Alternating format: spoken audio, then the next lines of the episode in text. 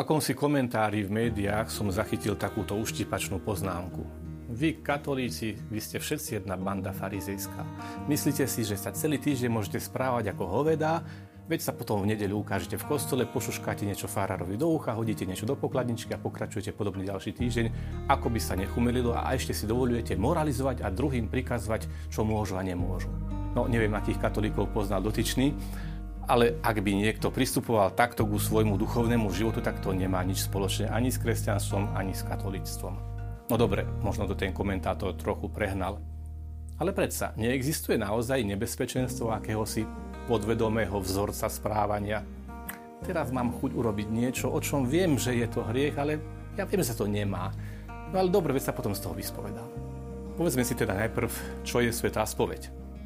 Svetá spoveď, nazývaná aj sviatosťou zmierenia, je obdivuhodným darom Božej milosti, prostredníctvom ktorej nám poskytuje istotu o tom, že prijíma našu ľútosť nad spáchaným zlom, že nám odpúšťa. Ústami kňaza, spovedníka sa nám Boh prihovára. Ako sudca, ktorý posudzuje vážnosť hriechu. Ako lekár, ktorý lieči spôsobené duchovné zranenie. Ako učiteľ, ktorý nás učí, ako sa vyhýbať zlu a bojovať s ním i ako priateľ, ktorý nám znova otvára svoju náruč, berie nás za ruku, aby nás viedol na ceste k väčšnému životu. Spovedie teda akýsi záchranný pás či záchranné lano a človek, ktorý v búrke života spadol cez palubu svojej životnej lodičky a ktorý sa topí vo svojom hriechu, môže sa poň vždy pevne uchytiť a s jeho pomocou sa opäť dostať bezpečne na palubu.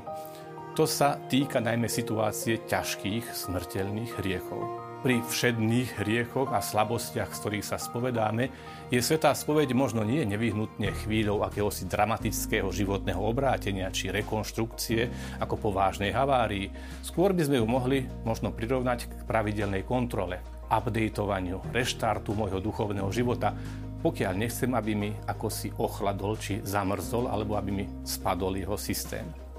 Kristus nás vykúpil svojim umúčením, svojou obetou na kríži.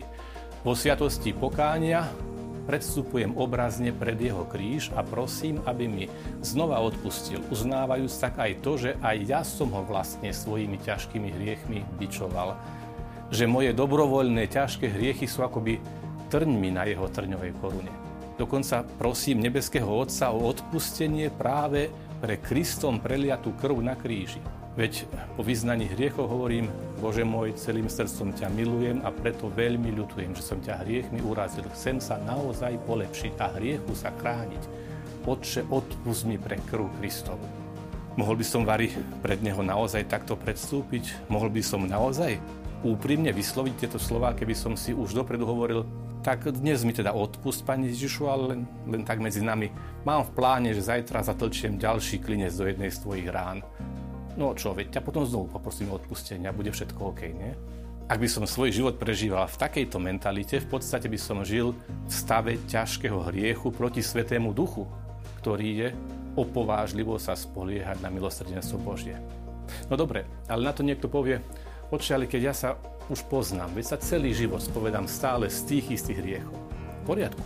Ja sa tiež celý život umývam z tej istej špiny, beriem si aj čisté ponožky, a nečakám, až kým mi zhnijú na nohe. Pri práci sa človek ufúľa. Išiel som síce po chodníku, ale auto z cesty ma aj tak ofrkalo. To ale neznamená, že kade chodím, tak sa vyváľam v každej mláke pri ceste hovoriaci, lebo veď čo, zajtra sa predsa pôjdem osprchovať. Doma mám našťastie lekárničku a už som ju častokrát použil. Popálil som sa na sporáku a mám v nej masť na popáleniny. Porezal som sa nožíkom a mal som tam obves, pichla ma včela a použil som z nej kortizónovú masť. Ako dobre, že mám po ruke lekárničku. To ale vôbec neznamená, že si na budúce sadnem na rozpálený sporák, pretože je z neho lepšie vidieť cez okno, že strčím prsty do krájača, lebo sa mi nechce strihať nechty nožnicami, až vobchám hlavu do včelieho úľa, aby som spočítal, či sa už všetky včeličky vrátili, veď čo, mám doma lekárničku.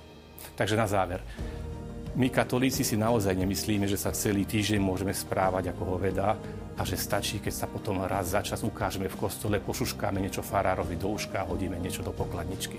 Vieme ale, že sme slabí ľudia. Pokorne si uznávame, že napriek našej dobrej vôli a opakovaným predsazatiam Nedokážeme vždy vo všetkom a vytrvalo nasledovať Ježišov príklad a príkaz. Vieme ale, že On, ktorý dobre pozná i nás, i našu snahu, i náš pád, i našu úprimnú ľútosť a predstavzatie, že On nám nikdy neodoprie svoje milosrdenstvo a vždy nám otvorí svoju odpúšťajúcu náruč ako bezpečný prístav.